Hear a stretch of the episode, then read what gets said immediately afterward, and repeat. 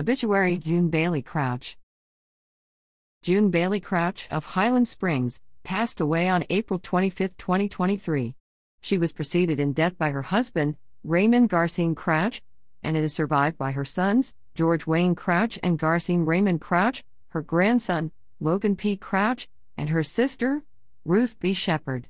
June retired as secretary of First English Lutheran Church after 21 years of service. She was a member of the Garden Club and the Woman's Club of Highland Springs. A celebration of life will be held at 1 p.m. Monday, May 1st, at Highland Springs United Methodist Church, 22 North Holly Avenue, with visitation one hour prior to the service. Interment will follow in Washington Memorial Park. Arrangements are by the Mechanicsville Chapel of Bennett Funeral Home.